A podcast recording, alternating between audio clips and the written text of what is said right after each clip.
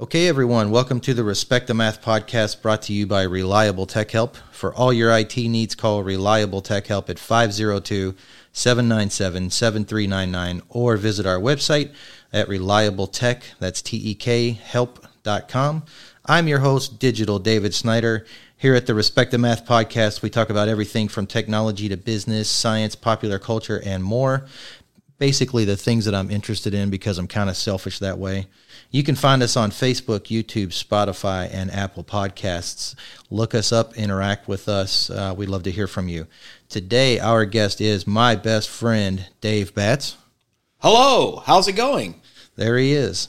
He's a character. You won't take long to figure that out. Thanks for being here. Glad to be here. Thank you. Dave and I have been friends since probably around 93 or 4, freshman, sophomore year of uh, J Town High School. Does that sound right? I'd say sophomore year, yes. Mr. Sampson's science class, It was great. which involved pretty much watching Western films and not learning a lot about science when we were there. I remember doing a lot of uh, a lot of reports that uh, didn't make any sense, and uh, it was pretty much a boring class. But you got that glorious D minus, which enabled you to move to the next level. uh, I'm pretty sure I got an A in that class. All Oh, you had to wow. do is join the track team, and you get an A in his class. So Maybe I was thinking of my my grade. yeah.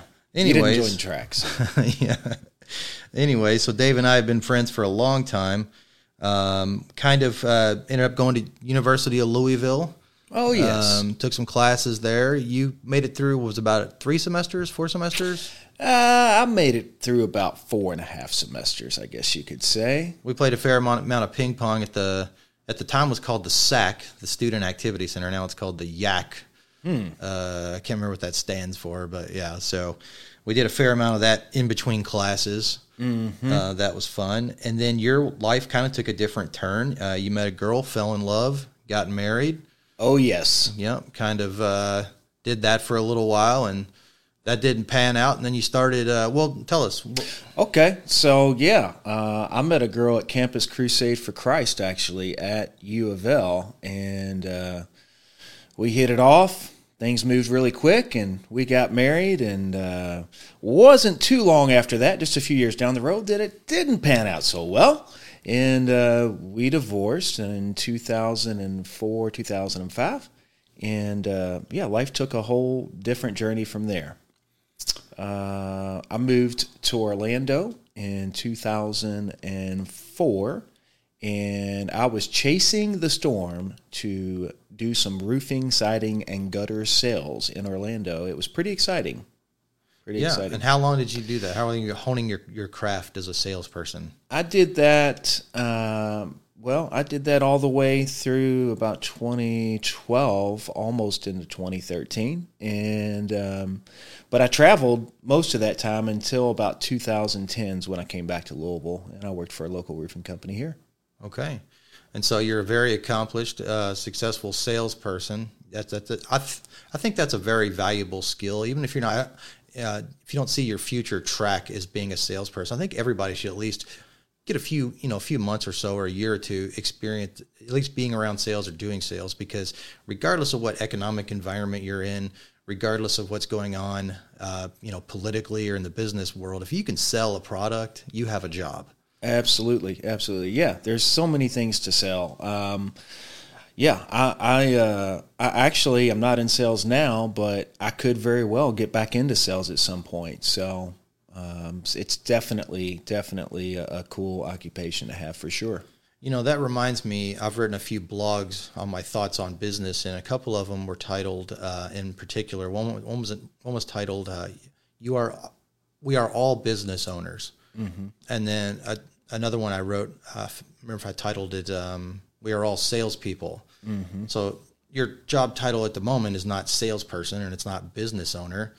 But if we di- if we dig deeper into those two labels, I, I think an argument could be made that you are both. You Sure. know, what is a business? Well, it brings in income, right? It provides a product or a service. You're doing all three of those, right? Absolutely. You go to work, you satisfy your job responsibilities, your boss is happy, they send you a check and you repeat the process. Mm-hmm. That's arguably a business. You have mm-hmm. expenses, you got to keep your car maintained, you got to put gas in your car, you got to keep yourself uh, you know, healthy and able to work or you won't get a paycheck. That applies as much to you as it does to me, being a you know an entrepreneur and small business owner.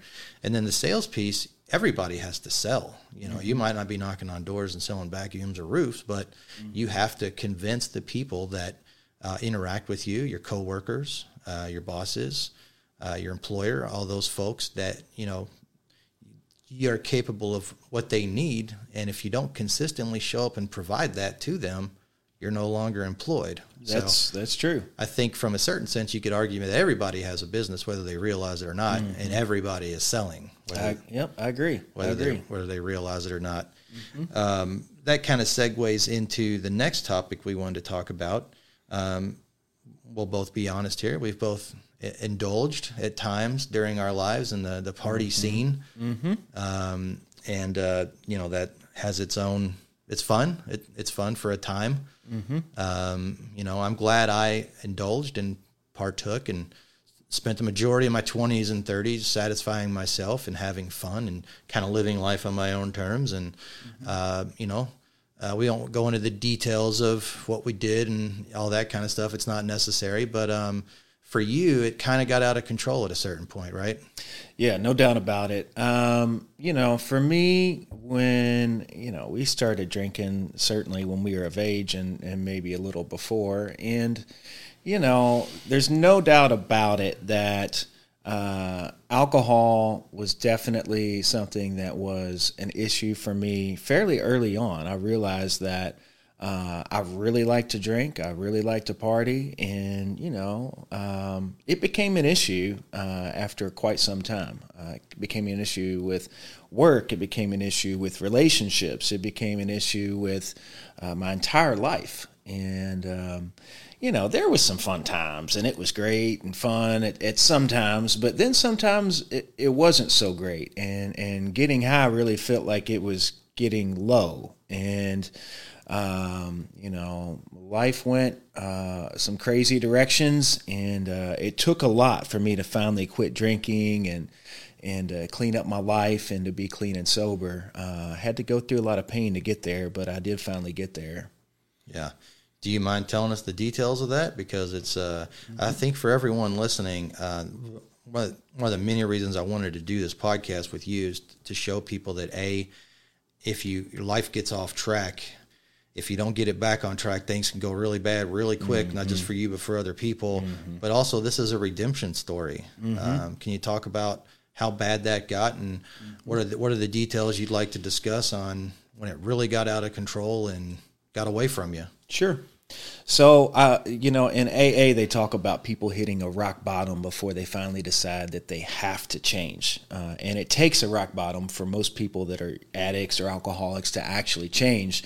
For me, um, the biggest rock bottom that I hit was uh, in 2013 in May when I actually got so drunk. I was I was drinking emotionally. I was upset that night with a, some girl that didn't really matter, and um, you know I ended up driving drunk. Uh, ended up being what I felt was completely blackout drunk. Ended up actually on the wrong side of the highway, and unfortunately, um, I did strike another car. Uh, God rest his soul. There was a gentleman that was killed during that, and, and for that, my whole life was changed uh, from that moment forward for sure. Uh, a lot of it then was negative, but uh, as time went on, it's it's turned out uh, there's definitely been some positive incomes because of that. Or outcomes. Outcomes, yeah. excuse me. Hopefully, mm-hmm. no income. right, yeah. right. So. Um, so yeah, you know, uh, at, at, that point, I was actually charged uh, with murder, and uh, it was tough. It was really tough. Uh, certainly, it was tough on my family, but it was tough, obviously, on that gentleman's family uh, more so than than myself.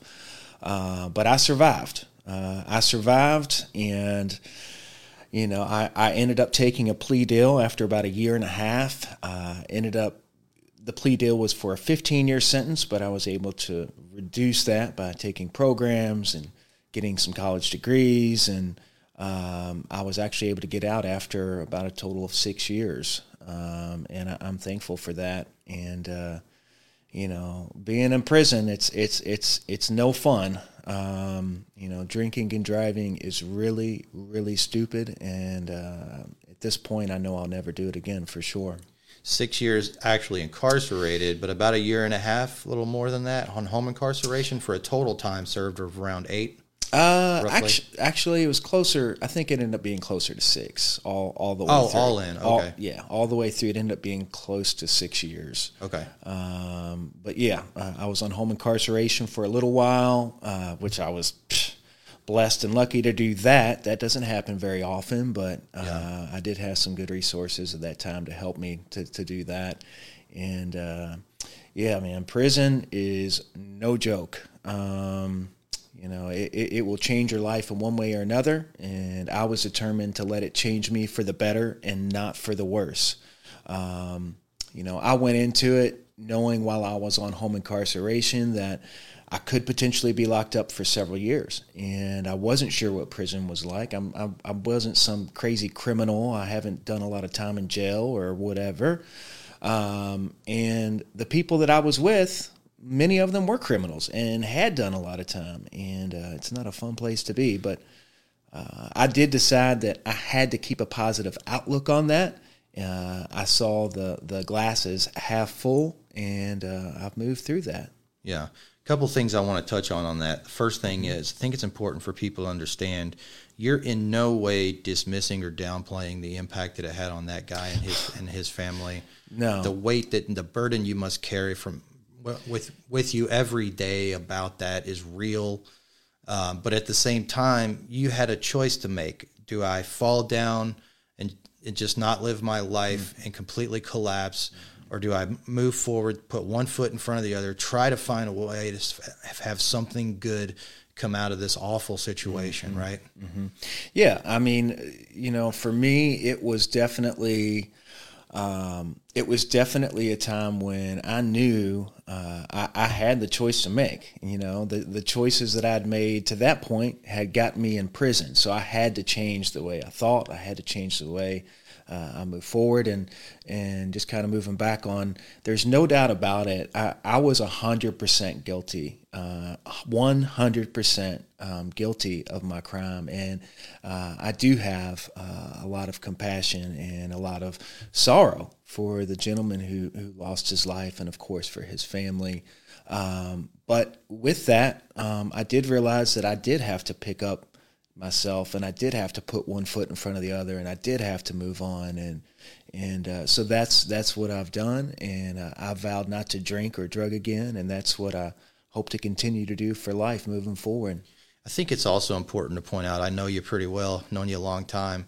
You don't always sh- show people the hand that you're playing, but I know deep down inside you're an incredibly, um, an incredibly sensitive, kind, and compassionate person. And I know, even though people might not see it on the outside, but uh, deep, I know d- deep down on the inside, this is devastating for you, um, and it's something that you have to live with and move forward on. So I think that's important uh, for people to know. Um, I think that some people might look and say, "Well, you know, this this guy," and we'll talk about this uh, in a few minutes. But you know, this this guy has um, served his time, paid his debt to society, spent his time incarcerated as a model inmate, like you said, educating yourself, completing multiple drug and rehabilitation programs, right? That's correct. Um, and you know, some people might say, "Well, this guy doesn't deserve to be happy or move on with his life after what happened," uh, and I get that, and there's there's something to be said for that. But at the same time, that you know, this is the situation that you're in. You never ever would deliberately set out to harm anyone. That's not an excuse. Mm-hmm.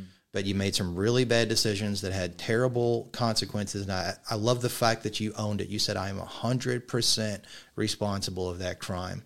Mm-hmm. A lot of people in your situation would say, Yeah, I'm guilty, but you know, I partied too much or this, you know, if I'd have not, you know, turned the key in the ignition that night or whatever. You didn't do that. You said, I'm 100% guilty of a crime. Um, and I, I applaud you and, uh, for doing that. And I admire you for doing that.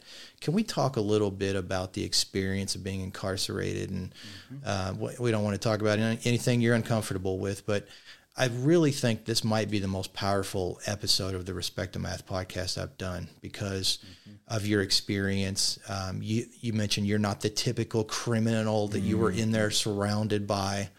Um, can you talk about that? Sure, sure. So, you know, we all have an idea of what prison is like. And for me, um, I, I, had some idea what it was like based on my lawyer that basically gave me some information and heads up on some things. But um, you can't really uh, know what it's like until you've been there. And I can tell you that there are a lot of lonely and unhappy people that are in prison. And um, there's people that are in prison that have no intentions of changing whatsoever. They are ready to get out so they can go back to doing whatever they were doing, ripping, running. Uh, Is that the majority of them? Probably. I'd say I, I wouldn't say necessarily the majority, but maybe half, maybe a little under half. Roughly. Uh, yeah. But people do change there. There's no doubt about it. Uh, I've seen lives change there. Um, and I've seen people who you thought their lives their lives have changed. And as it turns out, when they got out, their lives didn't change, uh, and they went right back to the same thing they knew before. Even though they might have wanted to change sincerely, they just don't know a better way, right? Yeah, it, it's really sad. Um, you know, I made a lot of friendships there when I was in prison, and uh, because of some ministries that came and visited the prison, and then also uh, the the same the same ministry would help people that were on the outside as well. I got a lot of information of how different people were doing once they got out, and um, unfortunately, there there's several people that I personally knew that got out and overdosed and died within a month or two after getting out. It's really sad. It's hmm. really sad. But were they doing drugs in prison? Um, some of those people, um, the people that I'm thinking of, actually, they weren't getting high in prison. There were there's plenty of people that do. Yeah, it um, still gets in, right? Absolutely, especially you know there, there's. yeah, there's definitely drugs in prison. There's definitely paraphernalia. There's definitely uh, tobacco. Um, there's lots of crazy stuff that definitely happens there for sure. Um, but it's it's just sad to to see you know some really good guys that just made some really bad choices and uh, then they, they get out and their life is, is over. But um, you know, I'm I'm not going to be that statistic. Um, I've I've decided it, it is no doubt the best life to live the sober life. So that's what I've chosen. It's interesting. You and I ended up at that same conclusion kind of through a different route. Mm-hmm. Uh, obviously, you hit that rock bottom you mentioned that AA talks about and therapy discusses. Mm-hmm. For me, I was already kind of on that trajectory. And then when your accident happened, I was like, eh, I can't do this anymore. Mm-hmm. And I was not out of control. We're not comparing levels of addiction or partying here. Mm-hmm. Yours was obviously, you know, in deep, you know, deeper than mine. Mm-hmm. But I just got to the point where I was like, uh, you know, I'm spending all this time and energy and resources to you know, drink or smoke weed or party and whatever. And, mm-hmm. you know, as little as it was, it was still like, eh, you know what? I got this out of my system. I had fun.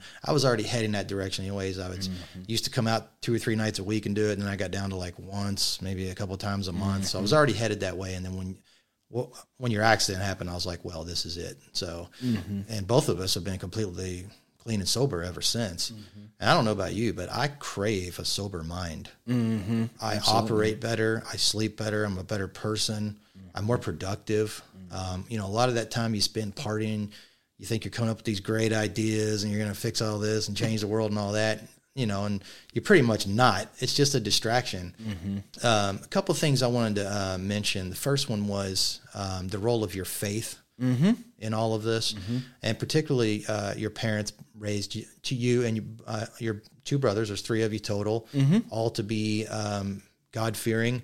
Uh, Christ loving people, mm-hmm. um, and then uh, I want to talk about that. But also before before I do it, I want to talk talk about the support that your parents gave you because they could have just walked away and said, "Look, you're an adult. You made some bad choices. Figure this out on your own." Mm-hmm. Um, but they didn't. They stood behind you uh, and they actually helped pay for your legal uh, process mm-hmm. um, and got you a really good lawyer and got you a favorable sentence and, and placement in a relatively safe uh, jail or prison. Yeah, yeah. So uh, there's if there's one thing that I had uh, access to that a lot of people in prison don't have um, is I have a really supportive and loving family that cares about me deeply that uh, even though I had made mistakes and uh, done some really stupid things, they stood behind me, loved me, did everything they could to help me to move through this. And uh, most people don't have a family like I have. I'm, I know I'm blessed and very lucky to have the family that I have. And um, absolutely, we grew up, you know, uh, we grew up knowing uh, Jesus. We grew up God fearing. We grew up uh, not just churchgoers, but you know, my, my family uh, has always gone out of their way to shine Jesus to other people, to be lights to people, to help people. Um, you know, I, the the main person I can think of, just thinking of my dad, what an awesome, awesome representative of Christ he's been. He's he helps people. Um, he's take he's picked people up off the street. He's helped feed people. He's picked up people on, under his wing to help them out. And um, you know, I, am just really, really fortunate to have parents. At that time, they had money to help me pay for a lawyer, and they did. They they put it all out there. It was thousands of dollars to try to get all that taken care of, and tens of thousands. Yeah, yeah, uh, yeah. My, yeah. The lawyer was tens of thousands. Getting out on uh, home incarceration was was a lot of money, tens of thousands. And yeah. um, I didn't have any money then. I was broke and stupid at that point. So yeah. Uh, but yeah, I'm real fortunate to have that. Um, and you know, so my family definitely, you know, being raised in a Christian environment, you know, how do you, how are you uh, raised in a Christian environment to be the guy that ends up uh, drinking and driving and, and, you know being in the situation where I was, you know, just because I'm a Christian certainly doesn't make me in any way perfect. Obviously, um, you know, there's there's lots of people that are Christians that do really stupid things, and for me, I made a series of several bad decisions that led to that. And um, you know, uh, at this point, I lean on my faith very strongly. You know, I, I know that there's a God, and I know that He loves me, and um, you know, I take my faith a lot more seriously today than I ever have before.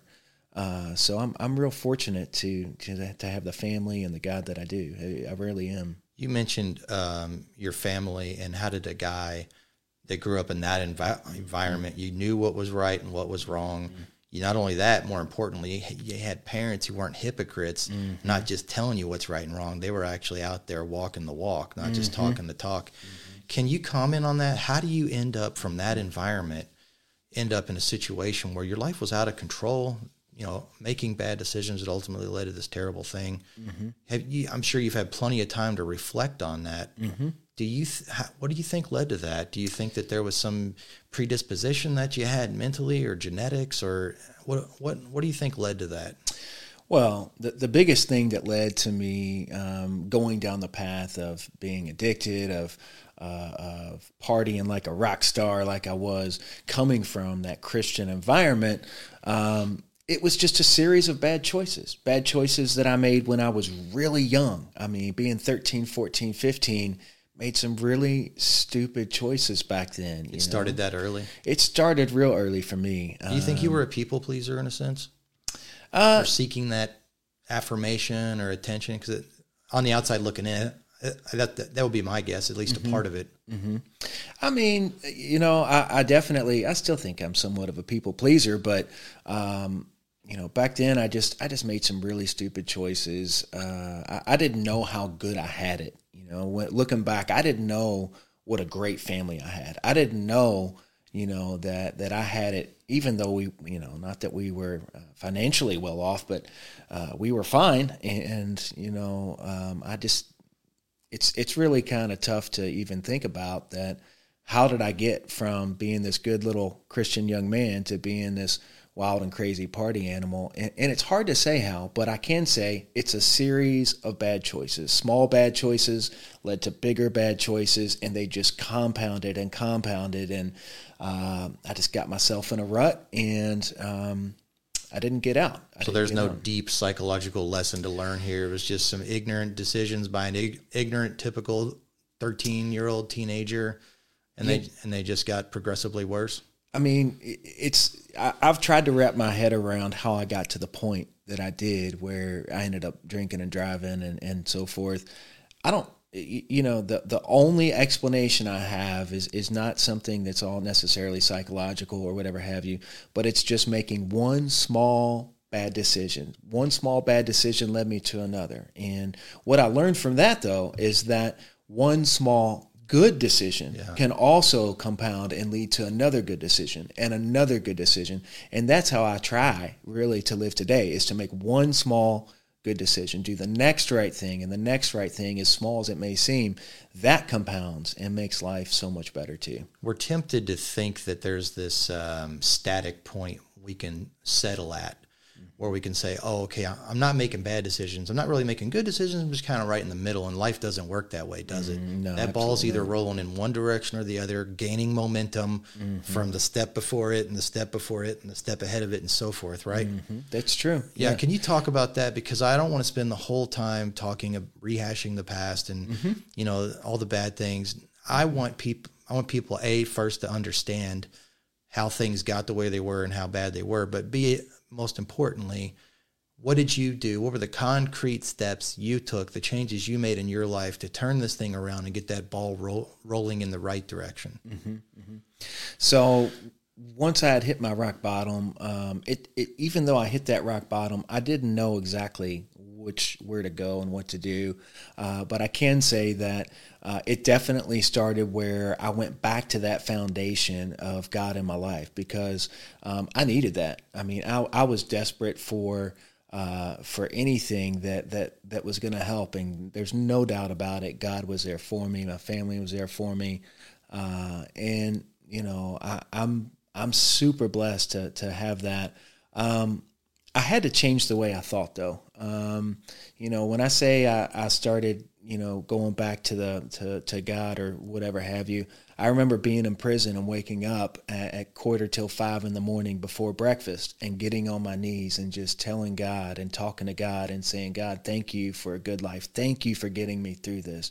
Thank you for helping me to learn and grow so that when I get out, I can be that better person and I can make a difference and I can make good decisions. And I think I, I really just, after doing that over and over again, I've really planned out, you know, some different things in, in my life. You know, I asked God for an amazing wife. I wanted a beautiful family and, and I'm thankful I, I got that pretty soon off after I got out. So, um, yeah.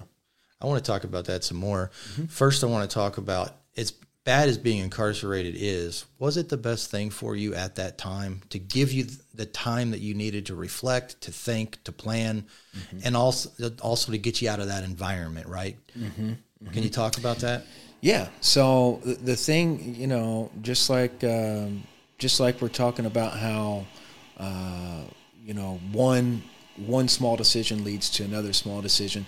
When I was incarcerated, there's no doubt that uh, every day while I was there, you, it's it's not like I was in solitary confinement. I had several people around me, but um, you have to wake up every day and choose how you're going to live. And while I was there, I had to wake up every day and choose how I was going to live. And that's still how I have to do it today. But when you're incarcerated, it's a lot more serious. I mean, it's it's it's kind of a scary place to be. So.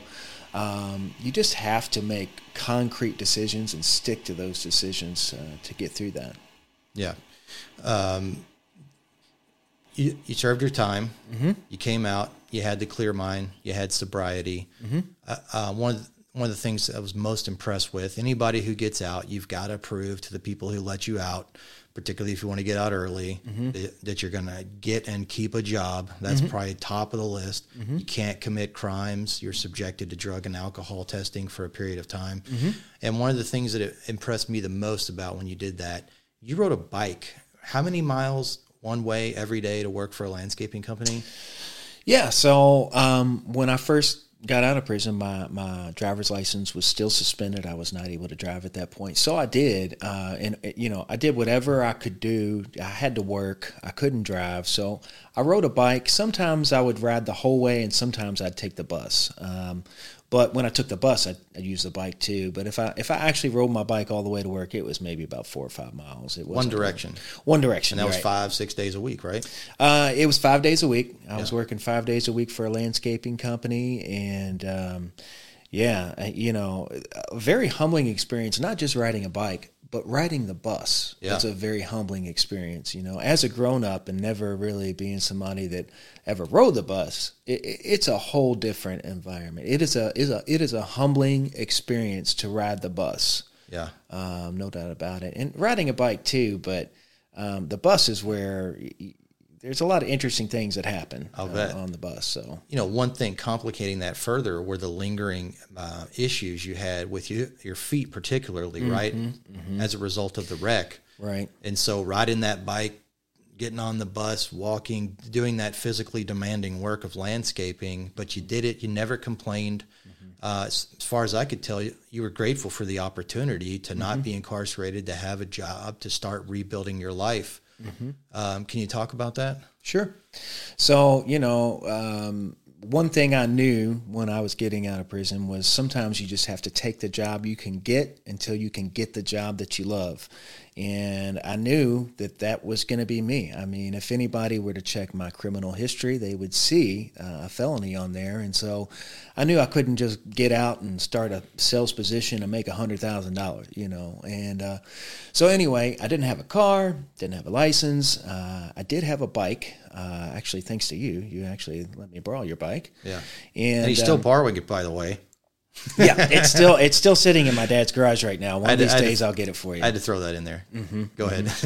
but uh, but yeah, so you know, uh, in my accident, I did have a, a pretty serious foot injury. I've had three different surgeries since then. Uh, but you know, I'm able to walk. Uh, I'm able to move. I have orthotics that help me to walk uh, without limping, and it, it's still you know kind of a thorn in my side, but. Overall, um, I've, I've come a long way, and you know, I, does it bother me still? Yeah, sometimes it really bothers me. My foot's in a lot of pain, but hey, I'm I'm thankful that I'm able to walk. Um, with the the kind of accident I was in, I, I shouldn't even be alive. So I'm thankful for that. you know, you mentioned riding the bus uh, being an eye-opening experience. Can you? I remember you talking about the people you worked with in landscaping too. Now, the owner obviously had his stuff together, but you know, it's a physically demanding job. There's no background checks. There's not a lot of filters there. Can you talk about? You don't have to name any names, but can you talk about them? The exp- that had to be a humbling experience too, right? Working with uh, some of those folks.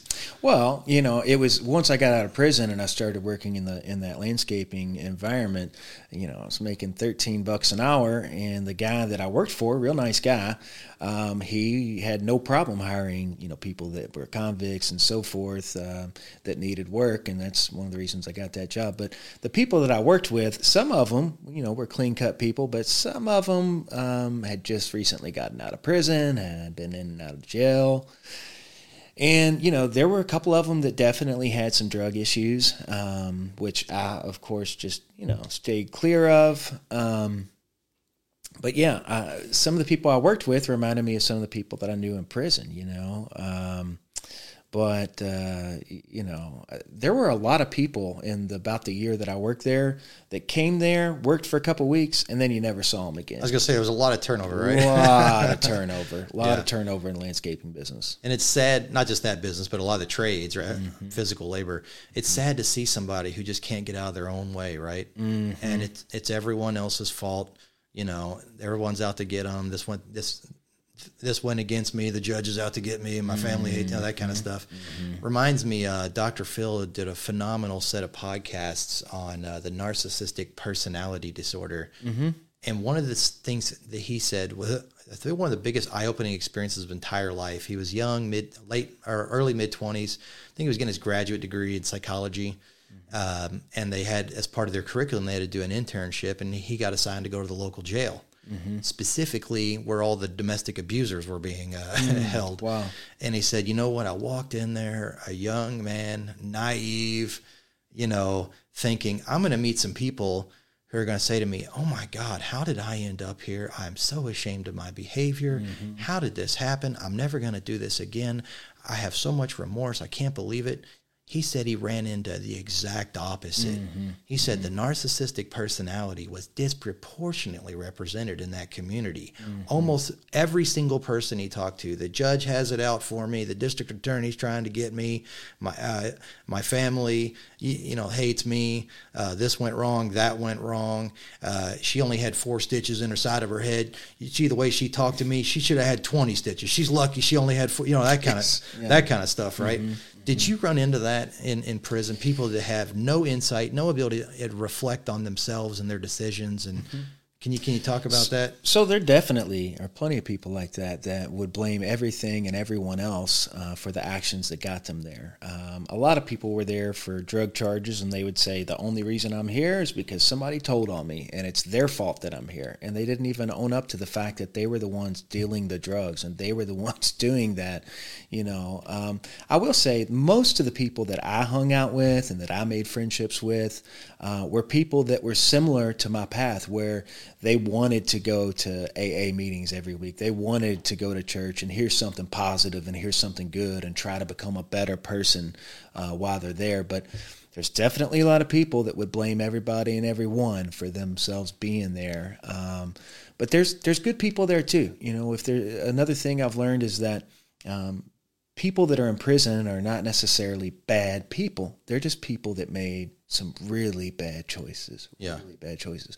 I've met some great people there. Um, and I've met some not so nice people there too. But, um, you know, just like the outside, uh, not being in prison, I mean, there's good people and there's bad people. It's like that in prison too. Yeah, we were talking about you got out, you got a job in landscaping, and then you ended up. What, what was the job after that? So um, after I was done with the, the landscaping gig, I actually had had my third surgery on my foot, so I, I kind of was able to take a little break for a little bit, uh, and uh, I was off my feet for about two months, and then um, I got a position working in a warehouse, still not making much money, but I got a position. At that point, I actually was able to get my driver's license and so forth too, so I stopped riding the bus. But yeah, after that, I just got a job working in a warehouse. Um, Is that the job you have still? It's actually the same Okay. job that I have, except that, that now I've been promoted from from one position to another. But yeah, I, I still work for that company. I really want to dig into that because I want people listening to know, hey, I- can bounce back from bad decisions and things that go wrong. Um, so you uh, got out of prison, model inmate, got and kept a job, mm-hmm. submitted yourself to alcohol and drug testing, passed every single one. Mm-hmm. Mm-hmm. As a matter of fact, have you ever been late to your job that you're at now or missed a day, maybe once or twice, but you're there every day early, you stay late, you got promoted. So yeah, no, I'm I'm I definitely like to clock in as soon as I can clock in. I want to be early. There's it's about a 30 minute commute for me. So uh, yeah, I, it's very rare that I would call in. It's been last time I called in was not when I have the current position I have, but when I was just a general warehouse worker. Now I'm I'm actually a floor captain. I'm a supervisor for several associates that are there. But um, no, I'm not one to call in or miss work. The last time I missed work was because I went to work and I was sick, and my boss said, "You look terrible. Go home." So that's when I you know I went. But you still showed up anyways, and they sent you home. So I, Right. yeah, I've been sent home for being sick, but I've never, you know, I'm not one to call in unless I absolutely would have to. Yeah, and let's be honest, this isn't the glamorous job that you might not you might dream of, and it's mm-hmm. you know you're on your feet and you're managing people and stuff like that. But mm-hmm. uh, again, I admire the fact that you go to work, you take pride in the work that you do. It might not be your dream job, but you understand it's a good job, and you're grateful mm-hmm. for that in the moment. Talk to the audience about what are the steps you took, particularly in this new job, because you've advanced. Uh, it's been several years you've been there now, and you know, for that person saying, "Well, I've got a felony in my past, or I've got this or that in my past," you did it. You Yeah. got you got past that. You have a good job, and you've actually uh, performed to the extent that you've been promoted. Mm-hmm. Talk to people about what what were specific things that you did to overcome what we call the scarlet letter Sure. of your past. Sure. Well, when I got the the specific job at the warehouse where I work now, I knew that uh, from talking with them before I interviewed, I knew that uh, having a criminal history could be a problem, obviously, because I, I applied at other jobs before that one actually and got turned away. A lot of jobs, right? Yes, I had For several that reason. Yes, Yeah. specifically. Um, I think I interviewed with four different companies before I actually got this job at the warehouse. Um, some customer service jobs, different things, jobs that I thought this will be an easy job for me to get, no big deal. And my criminal history, you know, it got to me, and they're like, "I'm sorry, we can't hire you." Mm-hmm. And um, you know, but with this warehouse job, I knew it was somewhat background friendly. Uh, I knew I had to take a drug test, no problem there. Uh, but background friendly, I explained on a piece of paper, wrote down what happened, and, and they, you know, reviewed that and they, they let me work there, and I'm glad they did for sure. Mm-hmm. But what what what um, advice would you give to people who, who are getting a job? Not their dream job, but it's a job, mm-hmm. which is an important thing, particularly if they have, you know, a, similar past, mm-hmm. what would you tell them? How, how, what do you show up tomorrow morning with? What are some immediate changes you can make to make yourself uh, more marketable to your boss or to the company you work for and set you on that trajectory to getting uh, promoted? Mm-hmm. Well, because obviously you've done them. What are they? So, I mean, we were kind of talking about it a minute ago where it's really important just to be punctual. You should always be on time. You should always come to work. You should always, and for me, you know, I walk in every single day in the warehouse where I work, and there's a security guy there, and I'm just like, "Woo, good morning, how's it going?" You know, yeah. and, and, and you might not feel like that, but you do it anyway. Every single why day. not? Nobody every single day. So yeah. you know, the the day when the day starts, my job's not real glamorous, so to speak. You know, I deal with a lot of people that. Do, you know they're not working and they're goofing off and stuff but um, you know it's it's not a glamorous job but I've decided that I want to enjoy life, um, and I'm going to enjoy that. I enjoyed that whether I was uh, going to work or whether I was in prison. At some point, I decided I want to enjoy my life, and that's a choice that I've had to make. And so, even excuse me, going into a job that I don't necessarily love. I do like my job, but uh, you know, I, you, you've got to have a positive attitude. You know, even when you don't feel like it, you've got to have a positive outlook for sure. Keep your head down. Keep your mouth shut. Do your job.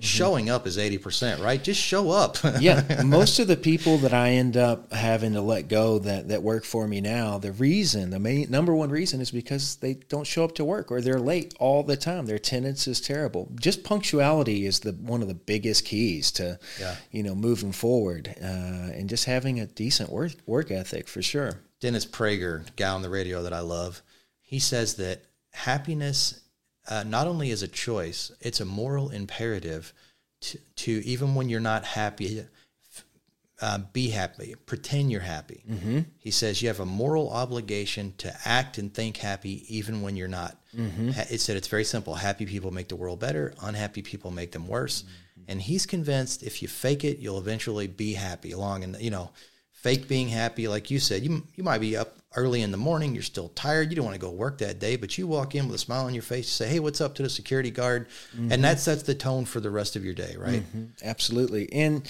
you know, for, for me, I'd say that, um, I'd say that the most important thing is, uh, you know, talking about fake it till you make it just try putting a big smile on your face and being depressed. You know, yeah. just make yourself smile real big and then try to try to be upset and try to be mad and try to be sad.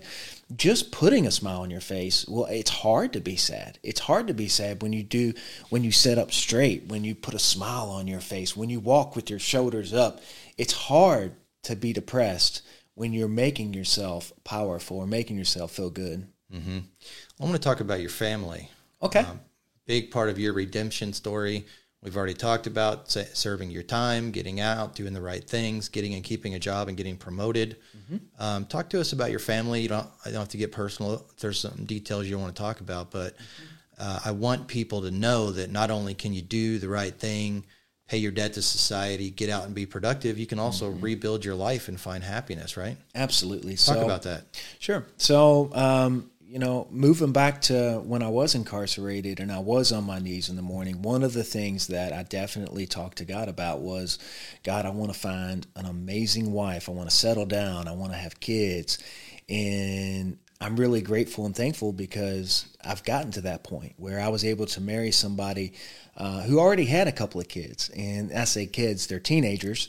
Um, and with that, you know, she actually we started dating while I was still riding the bus. So I mean, I apparently had it going on in other ways. Yeah. you know, because I was a, you know, She saw uh, something. Yeah, she completely forgot about that. I don't want no scrub. A scrub is a guy that can't get no love from me because I was kind of like one of those guys riding the bus to work every day On the surface. on the surface, Yeah, yeah. right? But uh, we started dating. She always drove when we started dating, and uh, we we hit it off really well. And she's awesome. I mean, even we've been married now almost two years, and I know I'm blessed to have a great wife and great kids. So I- I'm real fortunate to have that now.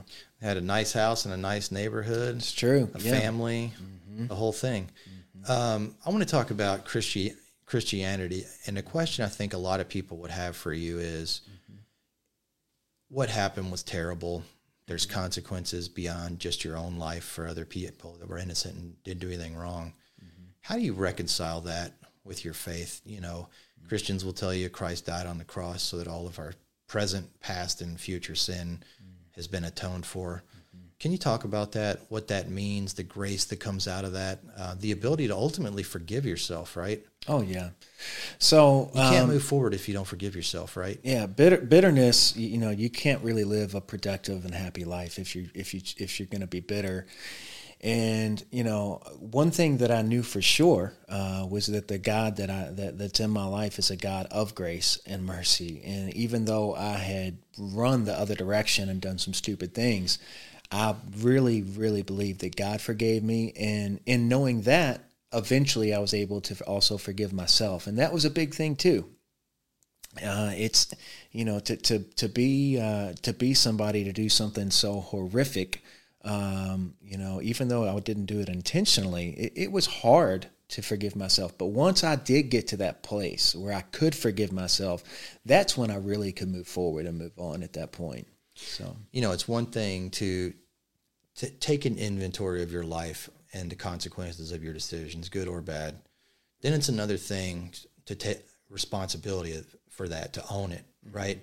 And nothing you've said today or any of the conversations we've had prior to th- today have made me think that you've done anything short of absolute account- accountability and ownership. Mm-hmm. So that's step two. And then step three is to forgive yourself. Mm-hmm. Um, and I- so many people end up, like we mentioned earlier, they don't know anything different.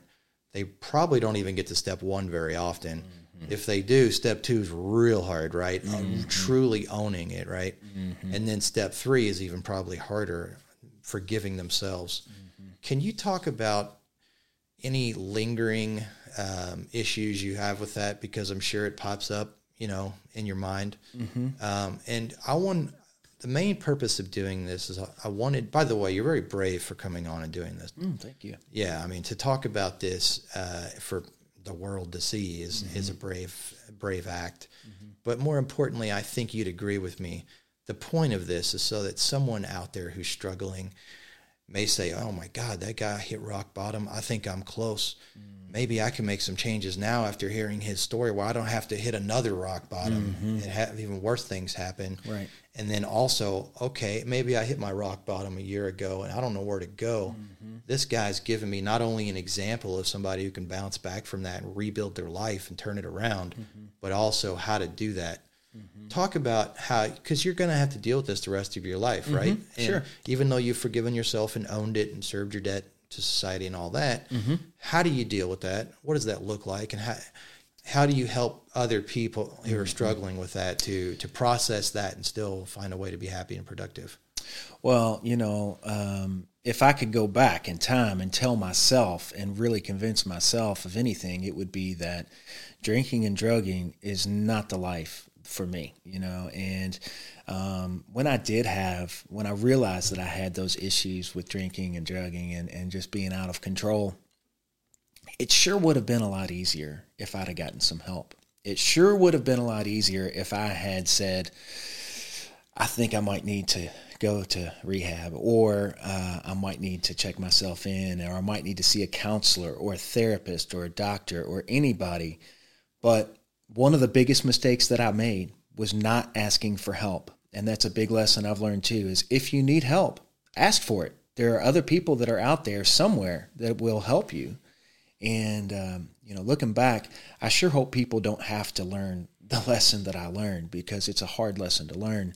But if you're addicted, if you're an alcoholic, there is hope. You can get help. You can get out. And it is one day at a time. It is one day at a time, but there is help out there, and you don't have to get to that rock bottom to turn your life around. You mentioned asking for help. I think a lot of people are ashamed mm-hmm. of yeah. their behavior and or needing to ask for help. Mm-hmm. I think that that's probably the main uh, contributing factor to people not asking for help. Mm-hmm.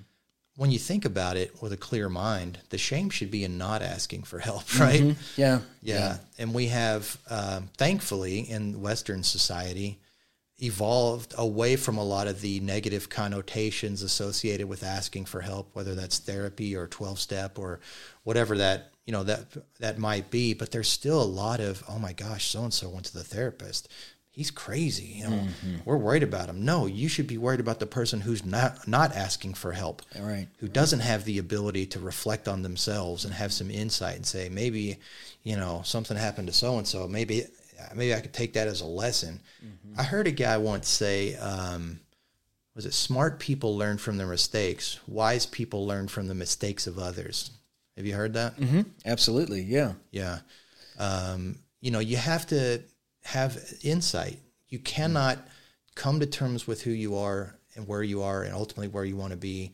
O- own your role in that and then ultimately um, move forward uh, and uh, you know be successful if you don't have the ability to have insight and, mm-hmm. and to reflect on yourself.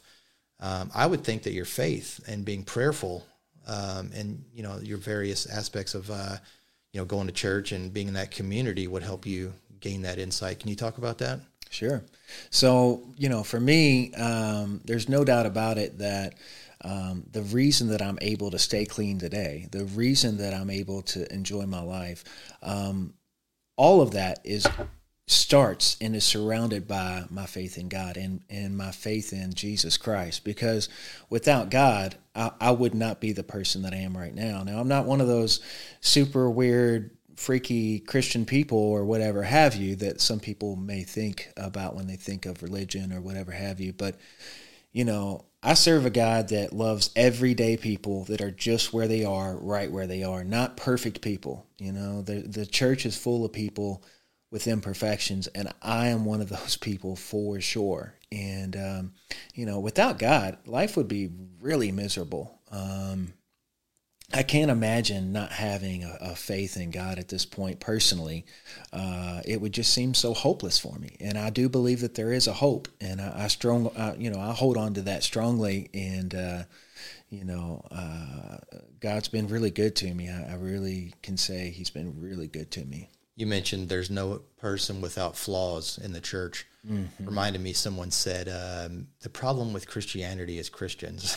yeah, yeah, it, it, it, no doubt about it. I mean, you know, when people go to church, frequently there are people that are sick, people that are looking for help, people that want help, that want a better life, and. Uh, there's no doubt about it that there, there's plenty of, of, of people in the church that are uh, that are not great people, and there's messed up people there. It is a place for sick people, you know, and I am and have been one of those sick people for sure. If I came to you and I said I have a problem and I think it's going to get really bad, what would you tell me? Well, uh, I think it would, would depend a lot on, on what problem you're talking about, but uh, I would probably start by saying, "Tell me more. What's going on?" You know, um, there's all kinds of problems, so I, I guess it would depend uh, on the problem on which direction you would go with that. But there, I would at absolute least give you some encouragement and say, "Hey, there's a way out. There's a way out of this this hole that you're getting into." Yeah, look at you. You did it. Right. Absolutely. Yeah. Absolutely. Yeah. Um, one thing I'd like to mention is uh, my wife and I started a nonprofit called See Good to Be Good. Mm-hmm. Uh, it occurred to me one day when I was thinking about how many people just wander through life, kind of wasting the opportunities that life offers, and uh, just really struck by um, how many people do that. And I've done it myself. You mm-hmm. know, I, am not just you know looking at other people. Uh, and it just occurred to me if people don't see good being done, mm-hmm. then they're not going to do good. They're mm-hmm. not going to be good. Mm-hmm. Um, I like to ask people a couple of questions um, in when we're talking about that. The first one is, why are you happy? it makes me laugh just to hear that question. Um, the number one reason that I, that I am overall a very happy person is because I made that choice to be. You know, um, I, I, do believe that for the most part, not always, but for the most part, that happiness is a choice. And um, you know, I know that. Uh, God loves me. I know that my family loves me, and I've got to a point where I love myself. Um, and y- you have to get to that point to be a happy person. It's just a matter of uh, it's it's a matter of how you think. You know, I mean, it, it is a choice. Uh, happiness really is a choice for the most part. There are circumstances I think that that that would change things, but for the most part, it's a choice for sure. To the extent that you've been successful in life, why are you successful? Um, you know, the the only reason I'm successful uh, to where I am, and I plan on becoming more successful, is because I failed so many times, and I made wrong choices that made me uh, realize, hey, that's not right. You know, so I've turned and gone the other way. So I've had to fail forward, as they say. I mean, I mean, I've made so many mistakes. I know what not to do. You know, I know how to not do marriage. I know how to not do life. I know how to not be a good employee. But um, in learning those, I've learned how to be so much better. Winners learn from their losses. And in so far as they do that, they become winners and not losers. Mm-hmm. A loser is someone who doesn't learn from their losses. Mm-hmm. Absolutely. That's an important distinction. Mm-hmm. Final question in that area Do you feel an obligation to help other people? And if so, what is that ob- obligation and how are you doing that? Mm-hmm. Well, you know, um, I, I, think that uh, part of my life is to to in, in, every encounter I have with everybody, there, there's there's two things that are going to happen. I'm either going to help give life to that person. I'm going to take life away from that person. And so, by helping or healing or just having a conversation with somebody, um, I, I'm not sure if I'm so much obligated to that, but I feel a desire to do that. I want to help people. I know what it's like to struggle. I know what it's like to feel down and depressed. Uh, and, and, certainly, um, you know, in every interaction I have with all of my employees, with my family, with my friends, I know that I'm, I'm either giving life or I'm taking it away. So I want to consciously try to make choices that where I'm actually giving life and, and helping people out uh, to be that, that person that, that I, you know, the people need there's some wisdom there. It's a binary choice. It seems like you're either contributing to someone's happiness or you're taken away from it. There's no no middle ground. Mm-hmm. And also, by not choosing to add, like you said, life or happiness to someone else's life, you are actually choosing to take away from their life. There's no, you know, mm-hmm. there's there's no in between there. Um, I think that your story is so compelling um, because of how you turned your life around but I also think there's a lot of people out there that you can reach uniquely because you have credibility in the sense that you've actually bottomed out mm-hmm. and you've gone through the steps and the process to rebuild your life. I think that if you ever wanted to, you you would have a successful career in therapy or mm. something in that area where, you know, a lot of people can go to a therapist who's lives a clean life, right? Mm-hmm. Followed the clean trajectory, went to high school, did well, college did well, you know, have a successful practice in, in therapy, mm-hmm. psychology, and that's fine. And those people are, we need those folks. Mm-hmm. But there's a lot of people that need help that can't relate to someone like that because they've never gone through that. Mm-hmm. You know what I'm saying? Mm-hmm. Mm-hmm. So I, I think that it's very important for people to, some people, you know, of that, a subset of the people asking for help I think that someone with a story like yours would be very relatable uh, mm-hmm. and authentic to them, and, and and insofar as it is, it'd be more um, effective. Mm-hmm, mm-hmm. So, yeah, you know, uh, I think for me, one of the people that I have a heart for, I have a big heart for people that are drug addicts and people that are alcoholics and people that are inmates, um, people that have gotten themselves into situations that you know uh, are awful uh, places. Um, one of the things I know that I, I, need to do and that I've tried to do, but um, I'd like to go back into the prison. I'd like to go back into the prison to be able to give, you know, my story, to be able to encourage those inmates that, hey, there is life outside of here. Life can be better. You can get out of prison and be sober. You can get out of prison and find the woman of your dreams. You can get out of prison and live a good life. This that prison is temporary. You know, um, I, I, I really know that. Um, that's something that I want to do. I haven't been able to do it because they, they weren't letting anybody in for such a long time because of you know coronavirus and stuff. But all that's on the edge of getting wiped away, and I do think that there's going to be opportunity for me to do that, and I look forward to it. I got one more question for you. Um, I'm an agnostic atheist, mm-hmm. which means ultimately I don't know. My suspicion is that there isn't a God, mm-hmm. and I have my own reasons for that. As you know, I'm not hostile towards people who believe. Mm-hmm. Um, but that being said, you're a Christian, mm-hmm. and that means you want to be like Christ. Mm-hmm. What would Jesus say to somebody who came, you know, to him with a similar situation like yours, and their whole life is just crumbled around them and they're trying to find some way to move forward, what would Jesus say to that person? Well, I, think what Jesus would say, the first thing he would say to anybody uh, in any bad situation is, "I love you, I love you." And and as a God that that loves His children, I I really believe that that's what's changed my life toward God. It's because I know that I know that I know that He loves me, and uh, you know I can't I can't imagine my life without you know that belief in God. And I understand you know you you have a different different idea and different thoughts on that. And I respect that too. And I appreciate that you respect me as well. We, you know we can be best friends and not have the same religious or spiritual beliefs but we do have a lot of the same values. And we do have a, a lot of we do agree on a lot of things just from a little bit different perspective. And um, that's how you know that's how that can work out. But uh, yeah. Yeah well, that's a great way to wrap things up. I think this might change someone's life who listens to this, and I hope it does. I hope so. Um, I would assume a big part of you conti- continuing your rebuilding process for your life would be to hopefully help some folks just by sharing your story. Mm-hmm. Um, thank you for coming. Glad this, to be here. Thank th- you. This might be the most impactful and hopefully life changing episode we've done uh, for as many people as we can. Mm-hmm. Um, thanks for joining us today. Thank you to the listeners and our sponsors for making this podcast